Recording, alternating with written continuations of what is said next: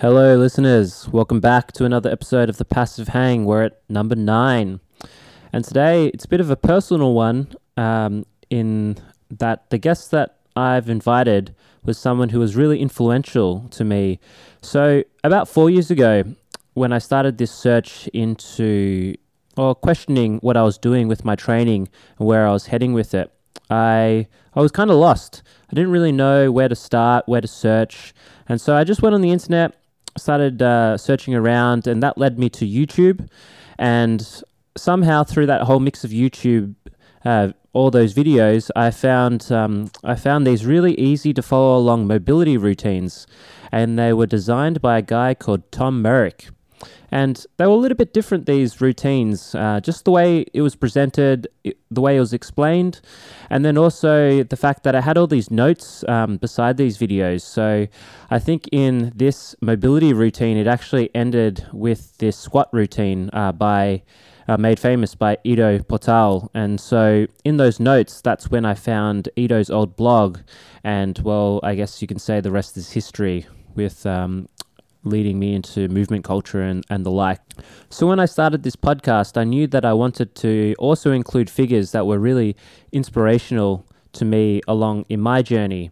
And it's funny because now when I log onto YouTube and I see Tom's channel, it's now grown to, I think, over half a million subscribers. So I know that he's had quite a big global impact, actually. And when I talk to my friends inside the movement community and also outside of the movement community, you know, people who are not aware of the movement culture at all, I know that some people actually know Tom Merrick. So this one was a bit of a special one for me, but also it was really great just to sit down with him and just understand the person behind all these videos as well. So, Tom kindly shares the backstory behind, I guess, his um, his rise on YouTube, but then also just uh, his general training and, life.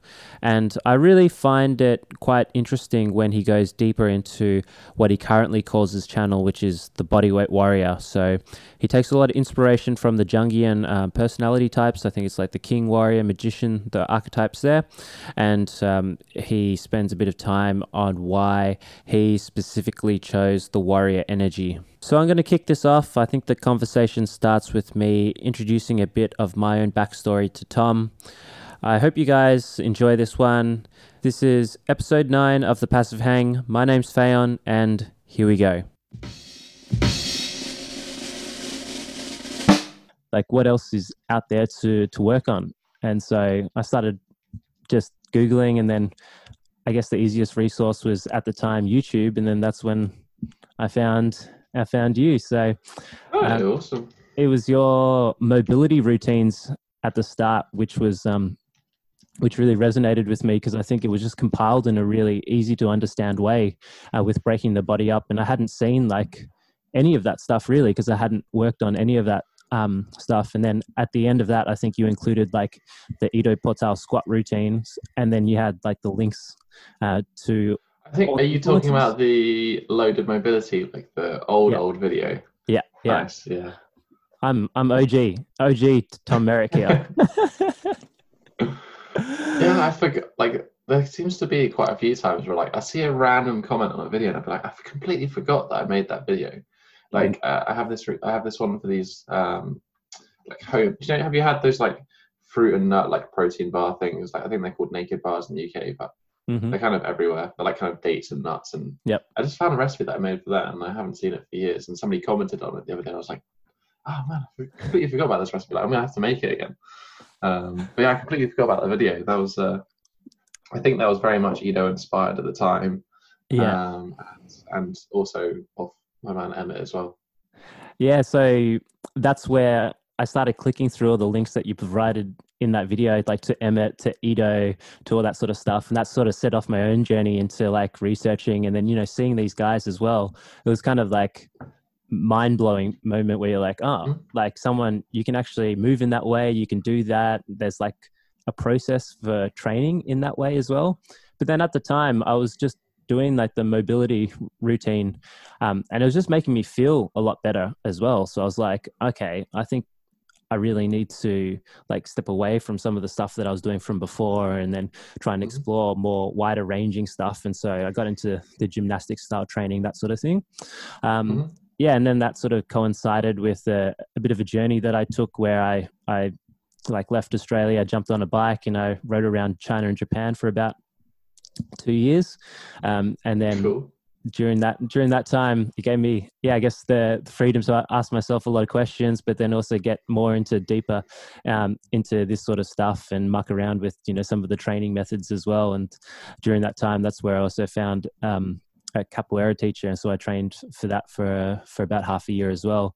And then so that just sort of set me off in the space where where i am now so i'm just kind of movement culture inspired, but yeah, still primarily like body weight strength, capoeira movements, that sort of thing, because I enjoy it. I mean, yeah, kind of when you say movement culture, it depends on what avenue you end up going down because Hmm. I think ultimately, like, yeah, movement culture is a mix of capoeira, body weight strength, and some hand balancing. That's kind of it in a nutshell. Hmm Uh, but it seems to have evolved and encompassed much more things in recent years. Uh, but I, I don't claim to be an expert in movement culture. I think it's not something that like, I, I was. I did get into it a little bit, as you said, probably a similar sort of route to yourself. But Yeah. um, it, it's something that I, I don't, I don't know. I struggled to apply it well. Uh, I'm sort of naturally quite a logical person, hmm um, and it, it feels much easier. For, like I, I struggled with the the lack of logic in uh, that kind of like the idea that you know you just go and you just move and try and connect all these things together. Like yes, it was fun to hmm to create flows and do this like different transition stuff, but actually like training it and getting good results out of it, I kind of I just struggled. Um, and I Mhm. prefer to be like, okay, here's my session. I'm going to do this, and this makes sense because I can arrange my session. And it's like it just it just it just Yeah. made more sense in my head. So, yeah, with the with the logical process, right? Like, um, yeah. I think that's where like the core bulk of my training still sits with like just general strength capacity and Mhm. mo- mobility, uh, because But as it should be, like as, Yeah. as far as I'm aware, when you're doing like you know whatever it is, like the is it floreio, however he calls it, capoeira, like Mhm. ultimately strength is always your foundation, and this is you know really the fundamental part of strength and conditioning for any sport specific application. Mhm. We can consider capoeira our sport specific application. We need to have a foundation of strength and conditioning to support that higher level goal. So Mhm. although yes, like it's fun to do these movement style things, we need to back that up and make sure we have, you know, good proficiency with um, planche, handstand, push ups, pull up. Like all of those things are going to contribute to that higher end goal of movement.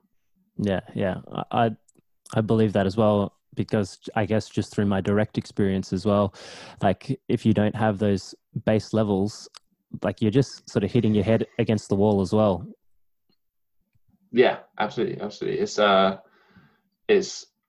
I personally realized it um, when I was training for the planche, and I, when I first got into body training, I'd been doing, uh, as you said, like like yourself, I've been doing uh, initially bodybuilding because I got into it for more fantasy reasons than anything, Mhm. as kind of we all do when we're younger.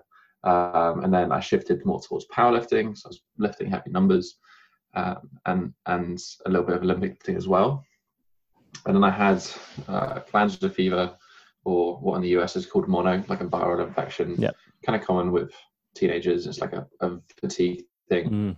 I lost like 12 kilos in the space of about three or four weeks.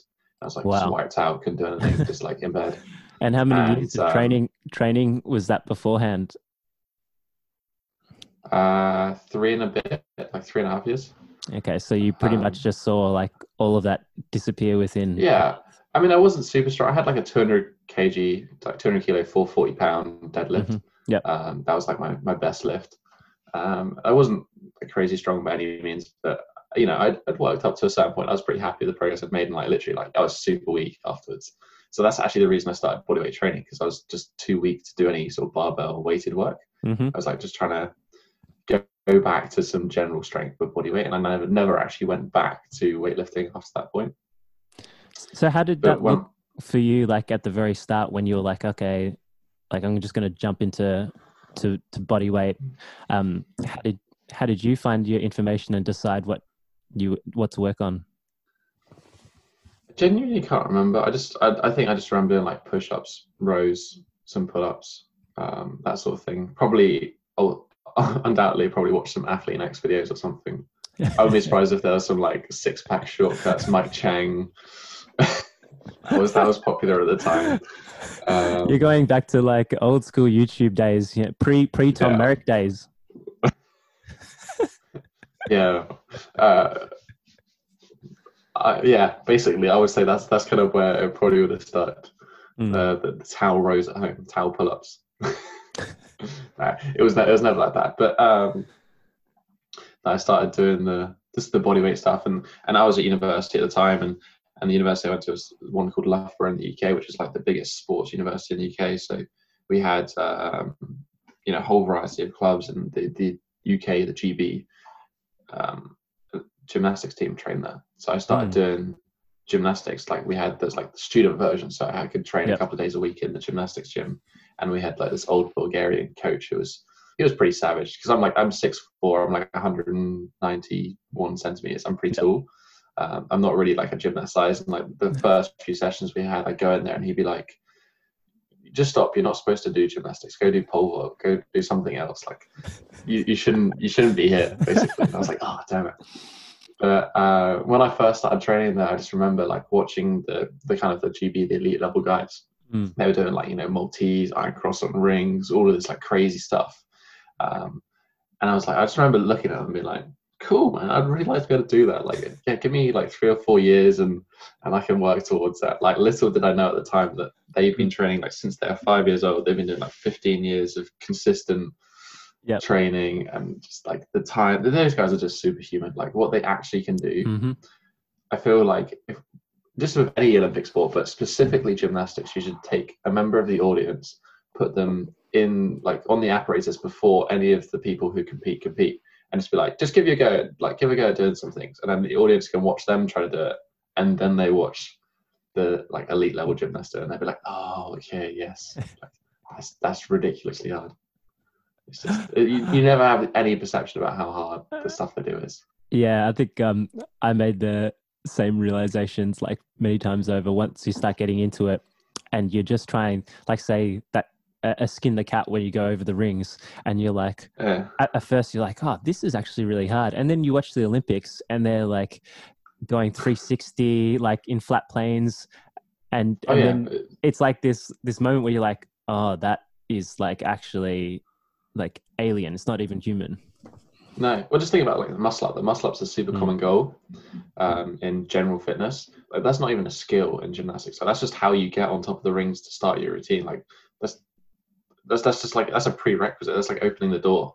Yeah. Um, you know, and it- it's, it's it's a big thing in normal training. Well, So I- what what they're doing is just another level. I love how humbling it is because I've made my way down to um, the gymnastics center down here a couple of times as, as well. And every time where you're like, oh, yeah, like I'm smashing it, I'm really making like some good gains, you go there and you just see some guy, you know, do like double backflip and then he'll go onto like um, some other ap- apparatus as, as well. And your mind will just be blown to the to the next level again and just go, okay, back to the drawing board. I still got still got a lot to work on. yeah, absolutely. Actually, it was it was um one of the things I first started watching, like going back, uh, was actually a couple of fellow Aussies. Uh, was Lachlan Walker and Tyson Edwards. I don't know if you've come across their content. I think That Tyson is- Edwards that- like rings a bell, but yeah, That's like OG um, bodyweight YouTube content for me. Um, Yeah. They had these series that were like stronger. Uh, I can't remember what the other ones was. So I just remember watching those back in the day. Yeah, Lachlan is um, he's like six foot, like he's a tall guy. He's he's late on the scene with gymnastics. Like started it as an adult, and like I I really respect. Like he's fully committed to doing gymnastics. Like he actually competes at I'm pretty sure at national level. Um, Mhm. Not not necessarily like elite level going to the Olympics, but like he competes at a good level, and he's going to that as an adult, being tall, lots of things against him. So uh, I just remember watching that series back. That was a really good one um, which is still on YouTube. There's still loads of that, and, and Yep. Tyson as well. He's got like full planche, and he's a big Mhm. guy. Um, but yeah, it's it's always impressive. yeah. So I guess what you started getting into body weight yourself just through like the more basic stuff, and then was there a bit of a switch and a change at some point when you're like, oh, I'm gonna get a little bit more serious with it? Like, was that at the time you started sharing and making videos? Like, what happened sort of during the early days?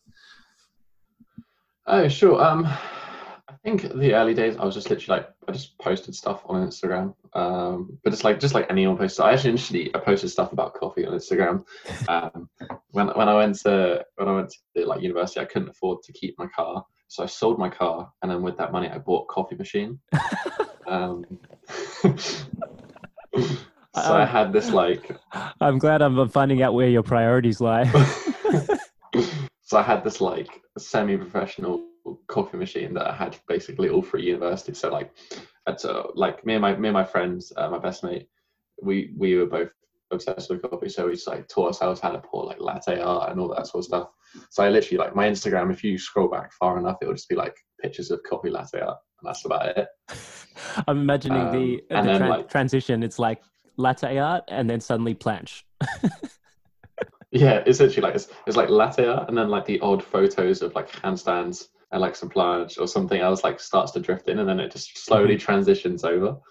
um, but yeah, that was that was basically. I, I mean, I just started doing gymnastics. It was was the main thing. Like I started doing the bodyweight stuff, the the basic things like you think of, mm. more like maybe more akin to like the street workout stuff, um, but with no intention of doing the like crazy stuff. Just more like lots of dips, lots of push-ups, lots of volume, that sort of thing. Um, and then I kind of got slowly more into the skill side of things. Actually, the handstand was one of the main things that like properly drew me in. Yeah. Um, another Aust- well, he's not actually Australian, uh, but he's he's English, but he lives in Australia. Uh, a big Paul Twyman. Uh, he's based, I think, in Melbourne as well. Actually. Um, yeah, he's um he's in Perth. Perth, yes, he is. Yeah. Sorry, he's in Perth. Um, but yeah, so I, he had like again back like six years ago, he had a thing which was like handstand three six five. Uh, mm-hmm. so he was just doing a handstand every single day, and I was like, oh cool, that seems like fun. So I just did the same thing. I, think he's still going on with that. um, yeah, like literally like five or six years later, he's still doing it. yeah. Uh, oh, that's amazing. So I think yeah, the handstand's like a really interesting skill, isn't it? I think it draws in a lot of people into into this whole whole world, right? Um, certainly, it was for me it's as well. it's one of those things that's just impossible, and then it's possible. It's like there's no other thing mm-hmm. in kind of fitness culture that has that.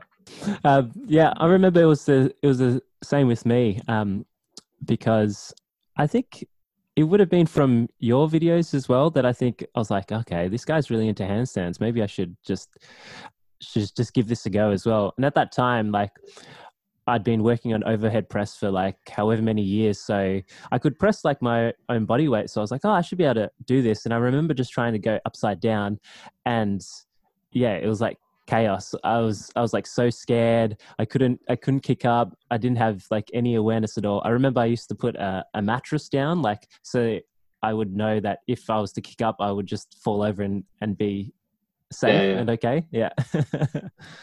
nice. I like it. Yeah. It's it's such it's such a weird one because like I feel like people can go to the gym and they might be naturally strong, so they can start lifting weights uh, and you can lift a reasonable amount of weight without much uh, training. But the handstand there doesn't seem to be like any sort of faking it. Like you, you either can or you can't, for mm. one. And you know, somebody who is who can balance a handstand freestanding has had to work on that skill for a reasonable portion of time and dedicate. Especially like if you get to one arm, like mm. you know that person has put thousands of hours of practice yeah. into handstand. Um, so I think there's there's certainly that element of just like you can't go up and just do it. Mm-hmm. It does take that commitment, and yeah, there's that. You don't ever have that perspective. Like you can be quite a, a reasonable athlete, and you flip yourself upside down, and you can be absolutely hopeless. It's a completely different perspective. I just think it's a really good, like, just taking that something that was literally just impossible, and then it's possible. And it is. I, I don't know. It seems to be one of those skills that opens people's minds to like what their body is mm. capable of doing. Yeah, I think it applies to almost like in my experience to a lot of the body weight like strength movements as well like i know like the press to handstand for for ages for for me i was like like this i I'd, like I, I couldn't understand how it could be possible just to lift one's legs up like that given that like yeah. i was trying so hard and i was like nah can't do it and then suddenly it just it just flips over and then you can do it. And I think it's similar to Mhm. some of the other like you know lever progressions that sort of thing. In my experience, anyway, it's been sort of like uh, this is I'm sort of like stuck here, stuck here, and I can't really go to the next phase. And then suddenly, oh, I can put my legs out a little bit more, and it just Mhm. flips over. But it kind of keeps you honest because you can't just jump up and then just do like a full back lever from from nothing. You gotta you gotta really work your way up. Yeah, absolutely. I think as well, um, probably more so handstands, less with the with the strength stuff. There tends to be more of like a linear progression, but it's very different to weightlifting. With handstands, there does, as I said, there seems to be that like impossible to possible switch, especially with the press. I've, I've coached a lot of people to press, and even to the day before they get the press, it'll be like, I can't do it. I literally can't figure this out. Like it's impossible to do this movement. Then they do one, and it'll be like, oh, I can do this. This is easy. And then all of a sudden they just do loads, and it's almost the same as that like four minute mile when I can't remember who broke the four minute mile initially. Like four minute mile was considered impossible for running. Mhm. One guy did it, and then everyone did it. And it's just like that, just that one mental barrier to get over. And that happens in normal weightlifting. Like you might have a number, like 200 kilos or 100 kilos, so that is that mental barrier to break through. But with handstands, especially, like there's new skills. Um, it's almost like it's impossible until it's not, and then when it's when you've done it once, you just do it again.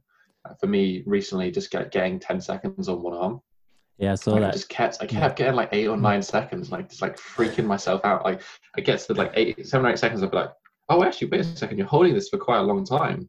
Don't fuck it up. Like don't don't mess it up. And I was like, oh god damn it. So yeah, when you when you do that, are you do you have like a clock set down or a metronome, or do you do you just review afterwards as to how long you were Uh, holding it? yeah. I, I used to do uh, metronomes, the whole like Perth crew, like the stands out in Australia. Um, Mhm. They have obviously the metronomes, but I, I stopped using them just because I found it off putting. Mhm. Like it, time isn't necessarily the most important. Like obviously I had the goal of getting 10 seconds, but time wasn't the most important thing to me. Uh, it was just like focusing on what I was doing. Yeah. Uh, and then since that, since like, I hit 12 seconds, I kept hitting eight or nine, and then I hit 12, and I was like, oh, I can do it now. And now like it's it's strange. Like the last, because that only happened like two weeks ago. Mhm. Uh, the last two weeks, my balance has been like it just feels so much more confident, and it's just almost like that instant mindset shift from I can't do it, I can't do it, I can't do it. Mm. Oh, I can do it, and then it's just it's weird how it just changes. Yeah. Do you think it's actually like a physical limitation, or it's actually like just a, a belief limitation? With handstand, I think it's a belief uh, Mhm. because this is, happens with like when people try to get sixty second handstands. Like if you can hold That's- a handstand for thirty seconds, yeah. If you can hold a handstand for like 20, 30 seconds, you have the technique, you have the the the, the actual technical skill to hold it for sixty. It's just a mental a mental battle then. Yeah, I was just to- talking about that with a friend today actually because I was like, ah, like I can't break through this minute. Like I've got 55 before, and I remember when you know you, you get over the 50 seconds and you and you're looking at it and you're like, I'm so close, and then just as you think you're gonna make it, you just fall over, and that and then that's it. yeah, uh, it's, it's it's such a hard one to break, um, and I mean, there's there's a couple of ways you can do it. I, I used to when I was trying to go for the minute, I just get a friend just to spot me and like it's like just like this, kind of hands either side, and just let me like bounce a little bit back and forth, especially for that last like Mm. ten seconds. So at least I knew in my head that I could hold the handstand for sixty seconds. But actually, like breaking, I find not staring at the the clock to be particularly beneficial. It can be beneficial depending on the sort of person you are. If you're the Mm. sort of person who sees a number and like they're willing to push that a little bit extra to get towards that Hmm. that time, that second barrier, then yes. If not, if you're if you're concerned about the time but it doesn't motivate you, then something else might be useful. Like Hmm. I don't know, having a song in the background and like you know at a certain point in that song, yeah, it's going to be a minute. Like there's lots of different things you can kind of figure things out. But yeah, personally, I don't find timing stuff helps. Yeah, I like that approach. Yeah, just try and find that sort of. It's like setting up your environment, right? Like set up your environment to to suit how you you work, and that might Yeah. provide the best conditions for you to to operate in. Yeah, for sure. Um, you know, not everyone is motivated by like getting that extra five seconds or ten seconds. Some people just find it that it's putting off. I certainly find it it's putting up, it's focusing on the wrong thing. Mm. Well, congratulations on the one arm handstand. Like in the end, how how long did it take you from that point when you're like, okay, I'm going to start working on it till till now? The answer is too long. uh, te- technically, I, I've I haven't. I have technically passed into the realms of, of one arm. I'm now officially a beginner in one arm. And what's what's that standard? Well, this is the standard set by the Perth boys, which is ten seconds. Uh, Okay, but I've only got 10, I've only got ten seconds on my right arm. My, my left arm can do like two or three. But this is again, this is pretty normal. This is standard for one arm training. Like you're always going to have the same with, with one arm chin up. Like you, you're likely going to get it on one arm before the other. Um, but yeah, ten seconds on the one arm. Um, that would that came like last week, so it was the beginning of April, a couple of weeks ago, beginning of April. I think I started training like my first one arm handstand session was um, December of 2017, like mid December 2017. So that's like what Yeah. two years and three months, four months. But Yeah. during that period, um, I started training for the one arm probably three or four months after I tore my supraspinatus uh, on my right shoulder. So I had rehabbed it, it felt okay. Um, and then I started doing my one arm, and then I developed bicep tendonitis because my shoulder wasn't stable enough because of the supraspinatus tear. Yep. Then I developed bicep tendonitis in the other arm. So it was like I had, yes, it's been two years and four months or whatever, but I probably had about six months off during that Yep. time for injuries, basically. it's But, funny like the that. last 18 months has been pretty consistent. I'm glad to hear. It's it's funny like that. Sometimes like that that little thing can set off like a whole chain reaction of of other events. Yes, yeah.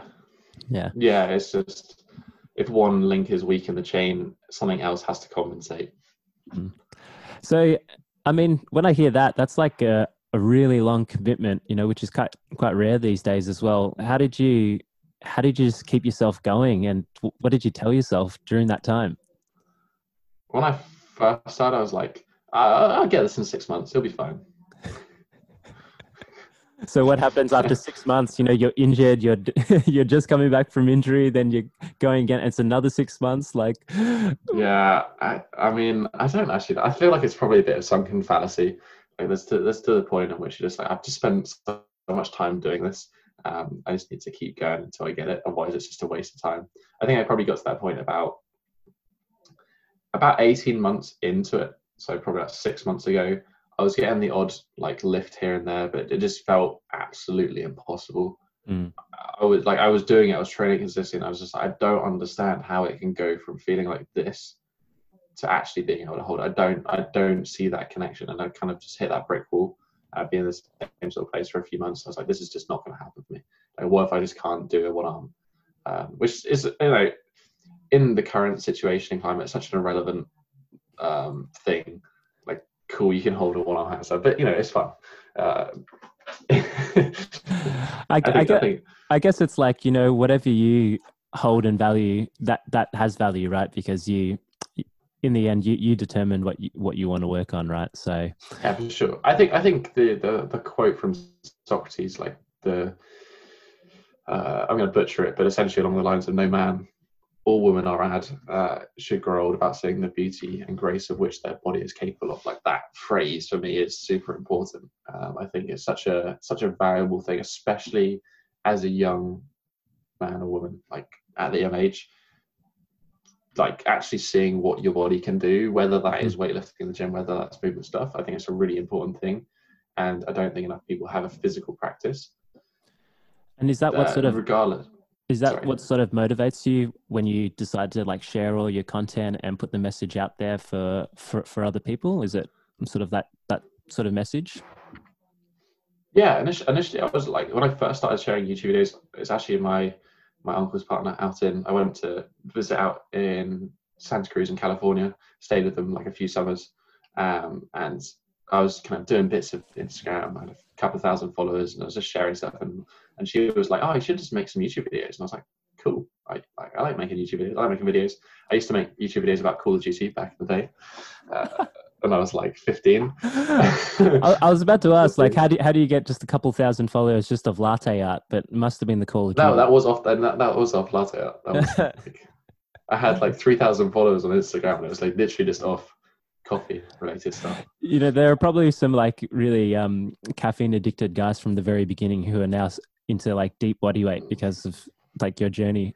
yeah, who knows? Who knows? But yeah, so initially when I started making it was it was because I didn't know any better at the time. So I, Mm. I always I always was aware that I didn't know that much. So it was more like just sharing my experience, like what I was doing and what I had found useful. There was no like this is the right or wrong way. Do you Uh, remember I what your first video was? Yeah, I made like a like an epic montage, like a, a channel like promotion thing. It was like a bunch of uh, different clips, the best clips that I could do at the time. Um, and it, initially, the channel was called Vitality and Agility. It wasn't called Bodyweight Warrior. That was a later name. I I do remember that because I think some of the videos that I watched that you used to have that as, as, as well. So That was a that was a while ago. That was what I came up with. But I, the actual reason it shifted to the Warrior was because I, I read this book by Robert Moore mm. called The King Magician Warrior Lover. Yep. So, uh, have you heard of it before? I haven't heard of it. I've only heard it like from when I was looking at your website and your mention of it. So yeah, Okay. like what what in sort of inspired you through that process to to change the direction there? Have you heard of Elliott Hulse? Yep.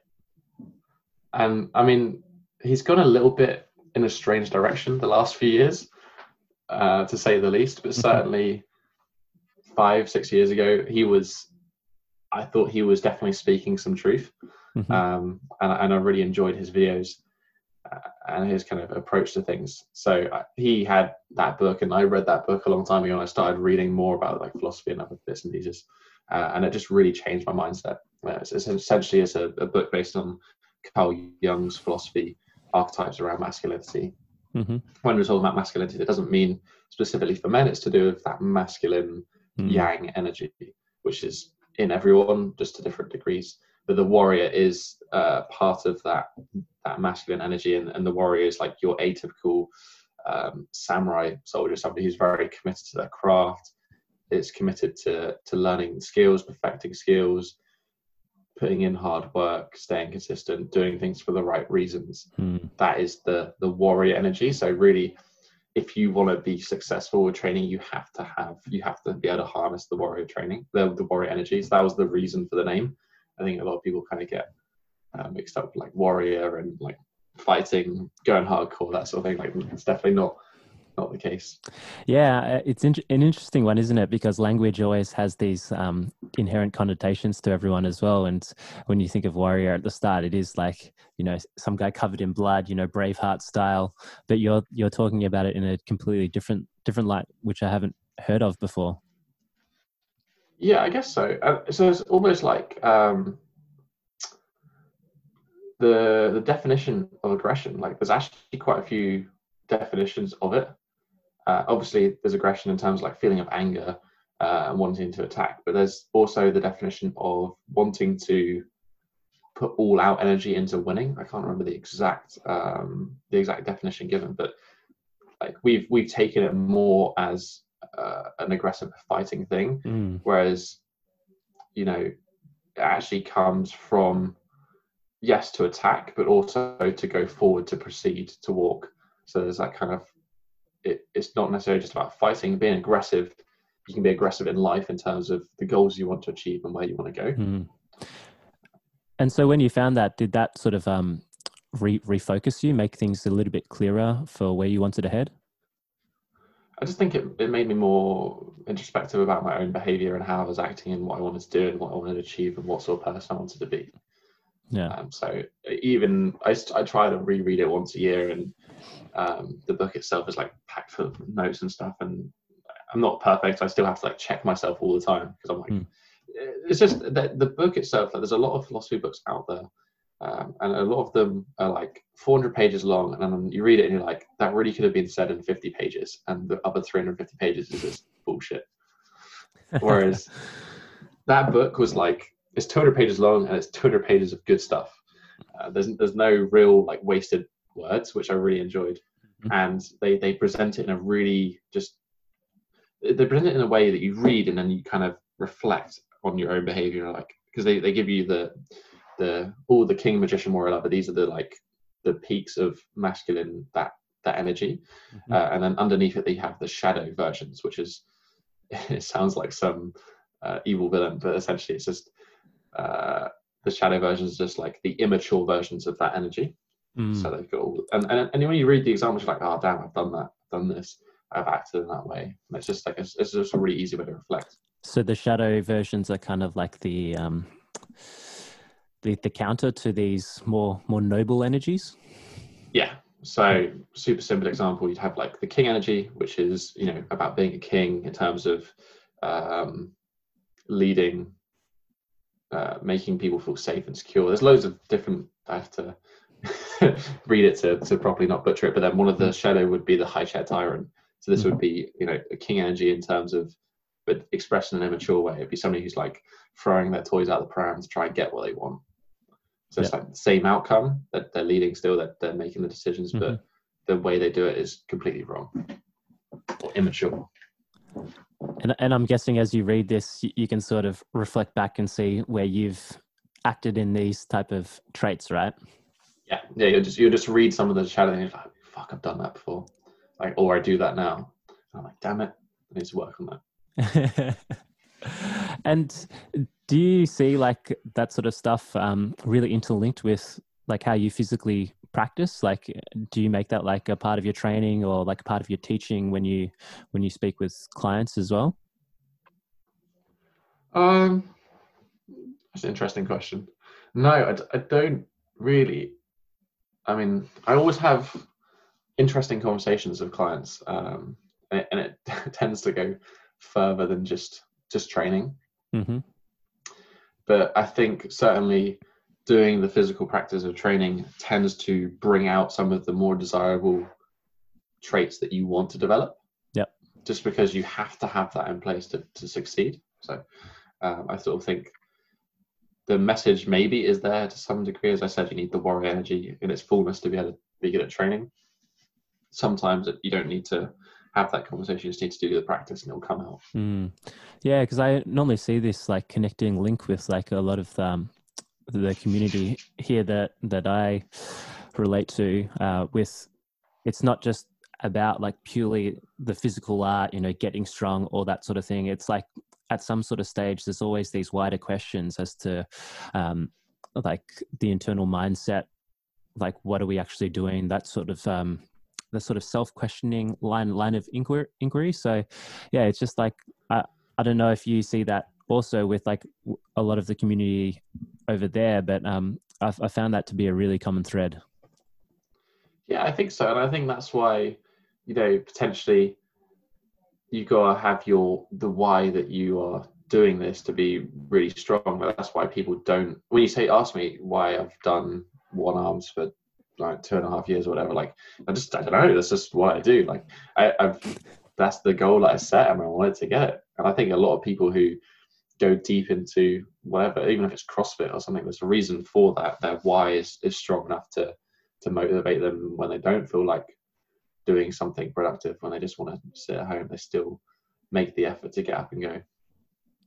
Yeah, it's like a little bit of that refinement of the of the craft. I think you know early on in the journey when you get into these sort of things it can be really frustrating and it's really easy to walk away but then as you get deeper into it it's like harder to walk away and it's more addictive because i don't know what it is like there is no end goal in sight right but there's something just in that process of just constant refining that is highly almost pleasurable Yeah, I think I think it's different to traditional weight training. traditional weight training, you'd be like, okay, I can do 100 kilos. I want to hit 120 kilos, and there's like there's kind of yes some steps in between, but there's and and you, and you're so limited to a few lifts that the the focus is quite linear and and narrow. Whereas with the movement, the hand like my my goal could have been you know 10 second one arm, but then there's so many different things that I could do in handstands as well at the same time that I've kind of ticked off along the way. So although that end goal was where I was ultimately trying to get to, I didn't get deterred because along the way I got many other different skills that I hadn't got beforehand. And I think as well, when you get on a process like this, you understand ultimately there is no end goal. The practice itself is the is the practice. Yeah. Uh, it's fun to chase towards things, but ultimately the day you have to enjoy what you do to some degree. And, And yeah i was sorry, go. Um, I I was going to ask just to, on this um on this journey. Did you were you coaching yourself, or did you have someone guiding you through that process? Um, I initially, uh, whatever subjects I've got into, I actually I've played golf since I was like ten to I played golf pretty seriously, and actually, if I there's my golf clubs there, so I still play golf. I still play golf now.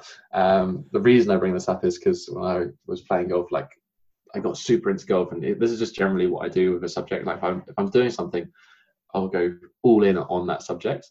Um, so when I was at golf, I, I just used to in my spare time, I used to read like coaches manuals and and like I probably pissed off my friends a lot when we used to play together because I'd be like, "Oh, you're doing this wrong. You need to do this and that."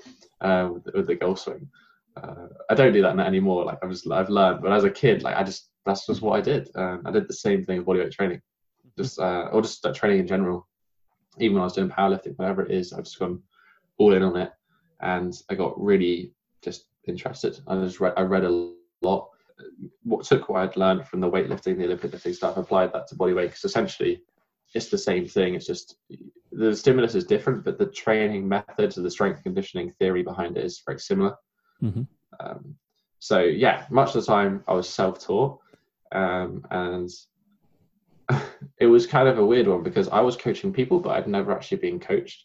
Mm. Uh, and I was like, uh, it, it happened quite organically in the sense that I was just training by myself, working on my own things, and I had some friends at gymnastics who were doing the same thing as you. Like they were into the gymnastics, that strength bodyweight strength thing. But they mm-hmm. weren't really a gymnast; they were just doing the calisthenics, the bodyweight side of things. So I was training, I'd train with them, and they'd be like, "Oh, I was making okay progress," and they'd be like, "Oh, what do you reckon to this?" And I'd sort of help them out.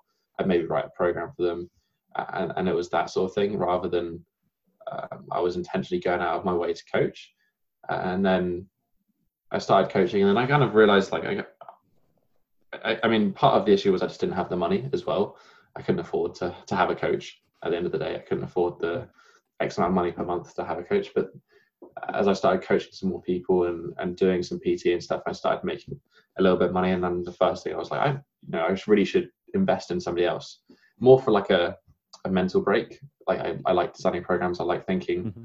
uh, about you know approaches to training, but it's really hard to train yourself well yeah do you, sometimes it's easier just to be like just give me something to do mm. and i'll do it. Like do you have a specific process that you put yourself through so that you know like what to program for you and what what, what to work on? Because I've, I've done the sort of self-coaching thing uh, myself uh, uh, until until this year. And i must admit it, it is really difficult over the long term to to keep it going.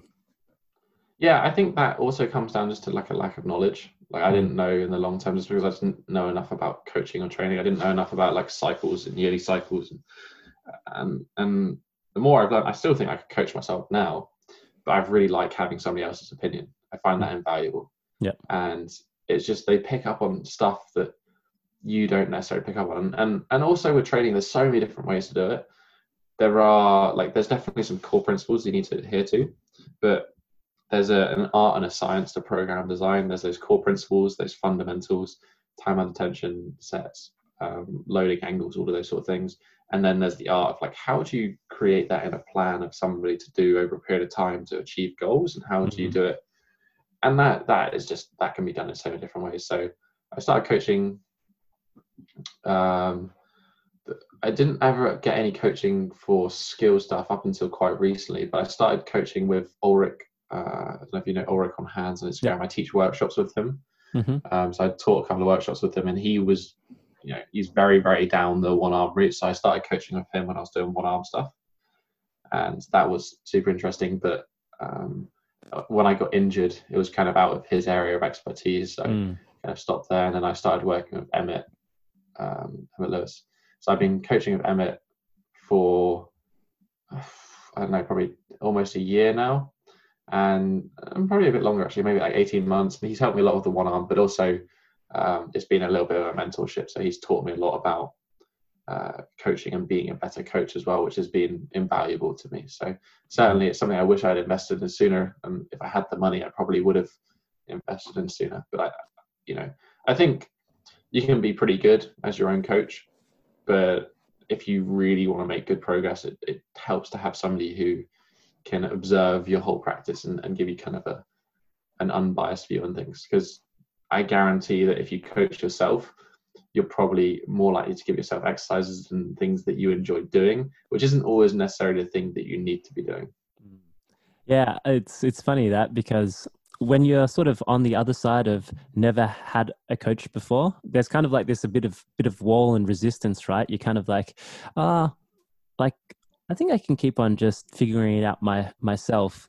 But once you then step through that and then jump over and then get that coach, it's like I mean, maybe also it's like it depends on the quality of the coach as well. But my experience, yeah, there's a lot of questionable coaching out there. yeah, my my experience has definitely been like after that, you're like, oh, why didn't I do this sooner? Like this is actually just shifted so much of what I've learned. It's sort of just ten times the rate of of learning and, and progress.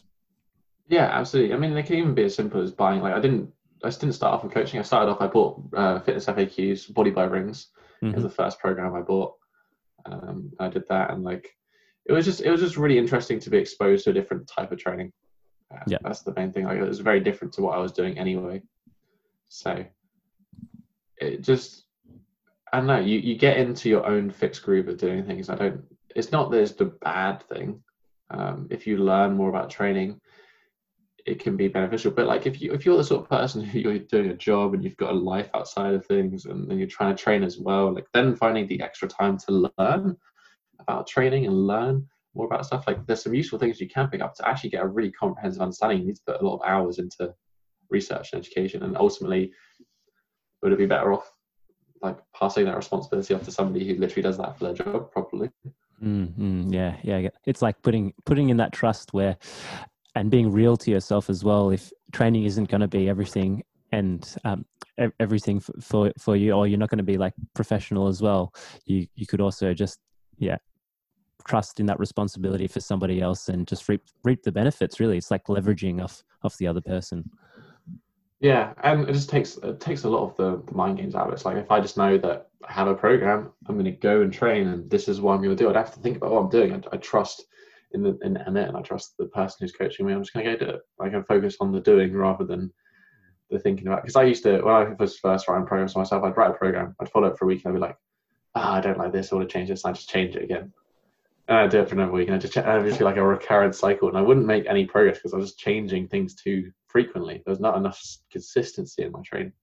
Whereas Emmet gives me a program like, okay, if I do this now for the next X amount of time, I think that is a, a bit of um the the trap these days, especially like you go onto Instagram, you go onto YouTube, and there's just there's just so much, right? And there's like another drill for it to do this, or another drill to do this.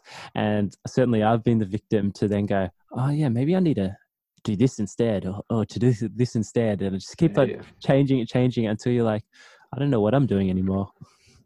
Yeah, I I mean I feel like I've been on both sides of this. So as a consumer of content, which I still I still watch those people and I, I find it interesting. And also as a producer, I understand like variety ultimately is a cheap way to sell exercise. It's a cheap way to get people interested. Like mm-hmm. people don't want to be told that you need to do the same stuff over and over again. But ultimately, that's the case. You've got to make the best progress. Mm. Um, variability is an important thing, and it generally goes along with training age. So if you're a beginner, you could do the exact same workout for three months and you'd still make progress because your body is so new to that stimulus, it doesn't need variability. If you're, you know, two years in, you probably could do the same workout for six to eight repeats and you'll still make progress. If you've got five years of training experience, you're probably going to have to change the workout every four repeats, maybe. Mm-hmm. You're going to need much more variety to keep getting um, the progress and, and keep improving. And that's just like a general that, that applies to strength training, applies to bodyweight training. Um, that, but underlying all of that, there is still an element that needs to be consistent. Yeah.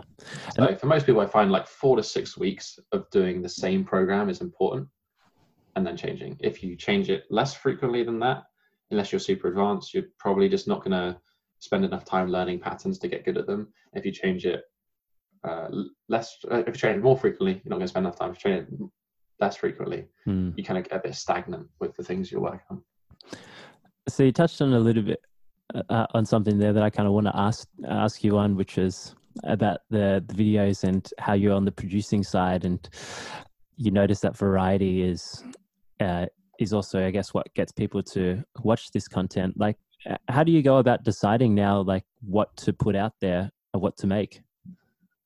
Uh, yeah, I I don't know. It tends to be just reflective of like things that I've learned or things that I'm reading or things that I'm doing. So it's, it's sort of more about a lot of the time it's influenced by things that I've learned. So the stuff I put out a couple of years ago, and a year ago, it's very different to the stuff I'm putting out today, just because I've learned and, evolved over that period of time.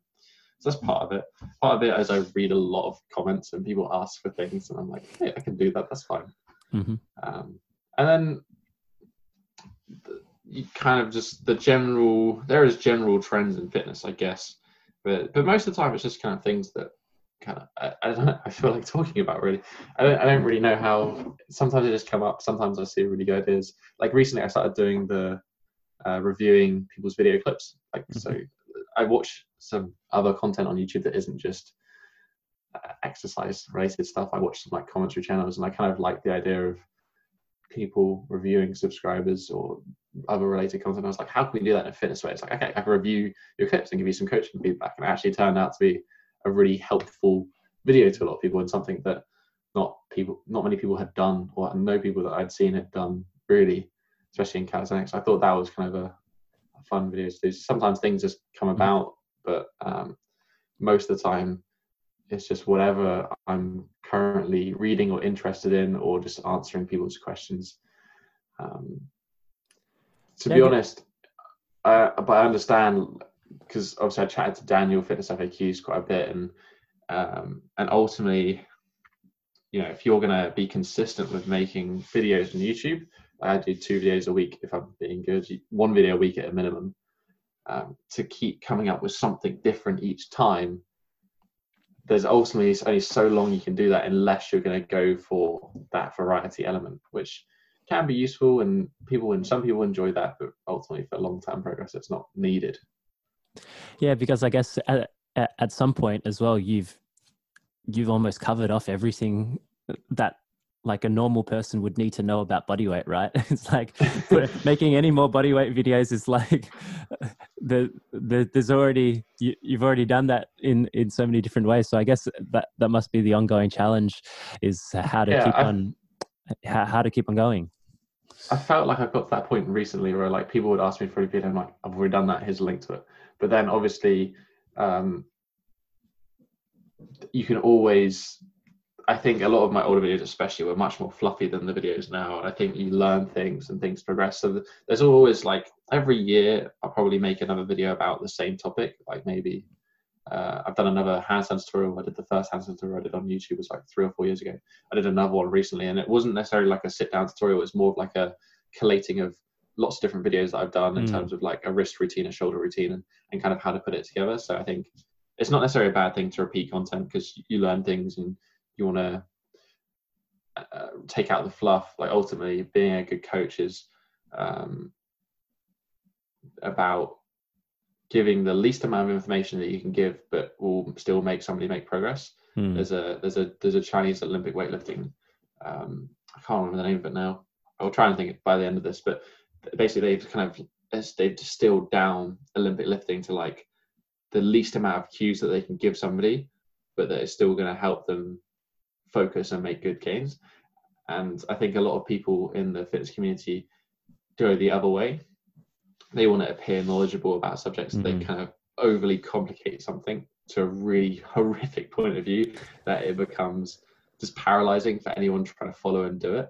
When, when when you hear people talking about handstands, like oh, I need to think about posterior pelvic tilt, squeezing my glutes and pulling my legs together and pointing my toes, and like they, they have like 20 cues for the handstand. I'm like that's just that's a nightmare.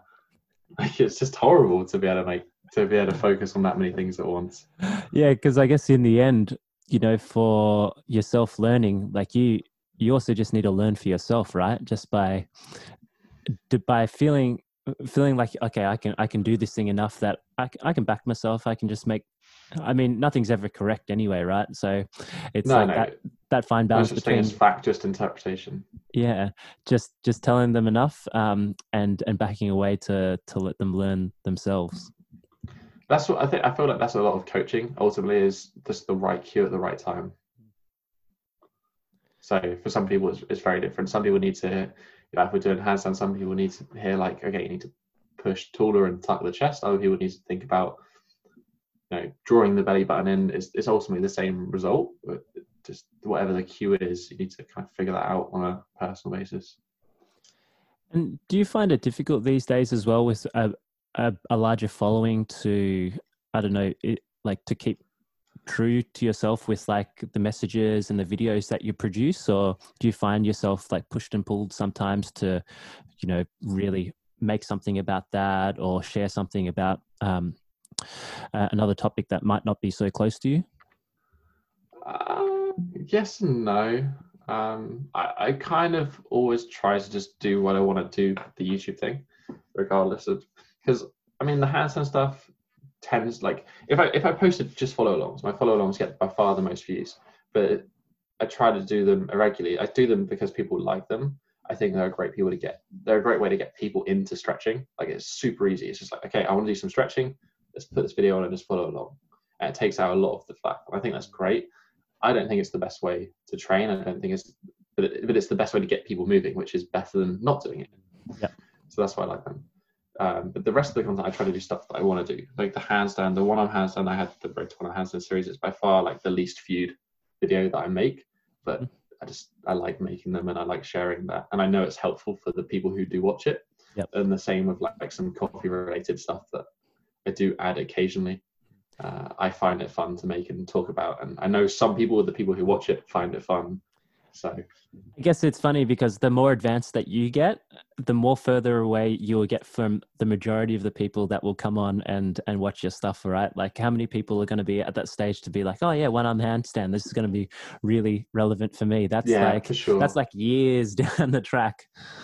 Yeah, if if if at all, like it's so stupidly specialized and pointless to be honest. Um, I I feel that actually I'm kind of in a good place because I'm not the most talented person out there by any means. Like I'm not actually that strong or good at handstands. There's a whole bunch of people who are crazy, crazy good, and I'm not even anywhere near them. But uh, I feel that's almost sort of more beneficial because I kind of can relate more to the mm. people beginning than the people at the top end. And I think the people at the top end find it like if you're good at something, doesn't mean you're good at coaching it. Mm-hmm. So there's two different paths there. But certainly, uh, the more I've grown, I guess there, there's a certain pressure to kind of fulfill um, everyone's requests, and then I kind of just figured out that like ultimately certain videos. So sorry about that. yeah, I'm not sure what's happening on my end, but um, yeah, I, I, I guess uh, I'm just mindful of your, t- of your time as well. So you know, looking to the future with like personal practice and maybe like yeah, and uh, um, on, your, on the business side as well, what have you sort of got in mind? What are you going to be working on in this in this current year? Um, well, it was the one I'm Hassel, and now I've got that. I'm a bit like, where am I going to go next? Uh, no, personally, I'm working on uh, five stalder presses. So stalder presses from like mm-hmm. straddle, L-sit up to handstand. So getting five of those. I can currently do three, maybe four if I'm really fresh. Uh, and I want to do five handstand push-ups in a row freestanding as well. And again, that's probably about three at the moment. So that, that will keep me busy for a little while. Yeah. Obviously, getting the one I'm has is like a, a never ending thing. So I'll just keep working on that. Um, I actually I I haven't had much focus on flexibility for the past couple of years.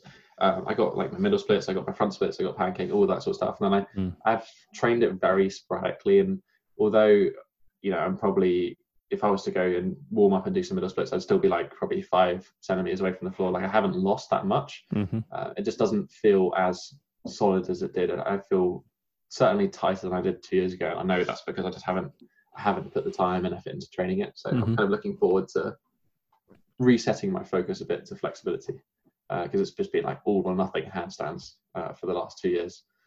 Um, and then business wise, um, I just want to just keep keep doing what I'm doing basically. I mean the YouTube thing, I'm encroaching on half a million subscribers, which I actually don't really care too much about subscribers. Like I very rarely look at numbers. As I said, I don't care if a video gets less views if I'm sharing something, Mm. as long as the value that I'm sharing in that video, I know it's going to be useful to the people watching it. So it doesn't really bother me too much. But it, at the same time, it's like a nice milestone to hit. Yep. Um, so, so I'm just kind of focusing more on creating better content. Um, for a period of time, I focused more on coaching, and now I'm comfortable coaching. I have like a group of people that I've been working with for like two or three years. Mhm. Um, I'm not interested. I don't. I, I limit that number, and I'm kind of focusing more on making better videos um, and also creating stuff that more people can have access to. Because ultimately, I can only work with like 20 people at one time, um, and I really enjoy like that level. But I know there's a lot of people out there who are like, "Can you help me out in another way?" So I'm trying to like the app that I have. I'm trying to do that and put a lot of work into into making that better. We've got like don't 10, 15,000 monthly users on there, Mm. and then obviously the YouTube videos as well.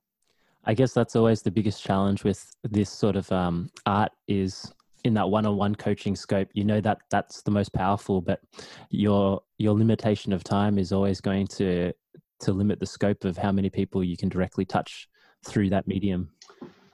Yeah, yeah. Like there's a, I, as I said, I, you know, I'm only one person. I'm only one person. All- There's no other people who work for me or do this. Like I do everything. I, I design the app.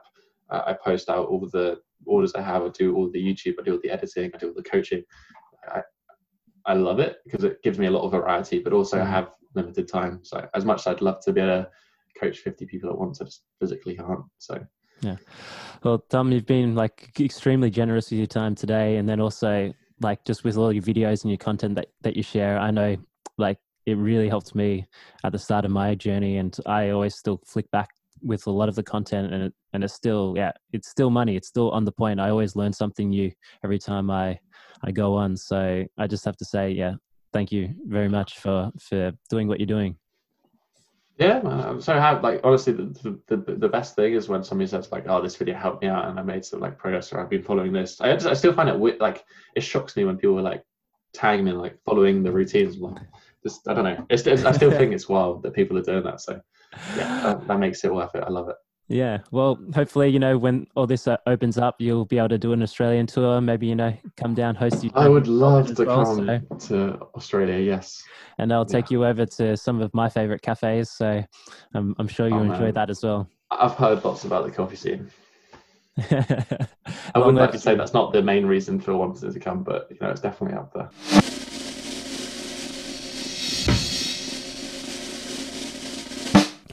And that's it. That's a wrap. That's episode nine. Thanks once again to Tom. Really grateful that he spent the time to sit down and have a bit of a chat. And thanks so much for you guys for sticking around, listening. I really appreciate it. Now, remember, if you have any questions, please, you can find me on Instagram at PhaonP, at P H A O N P.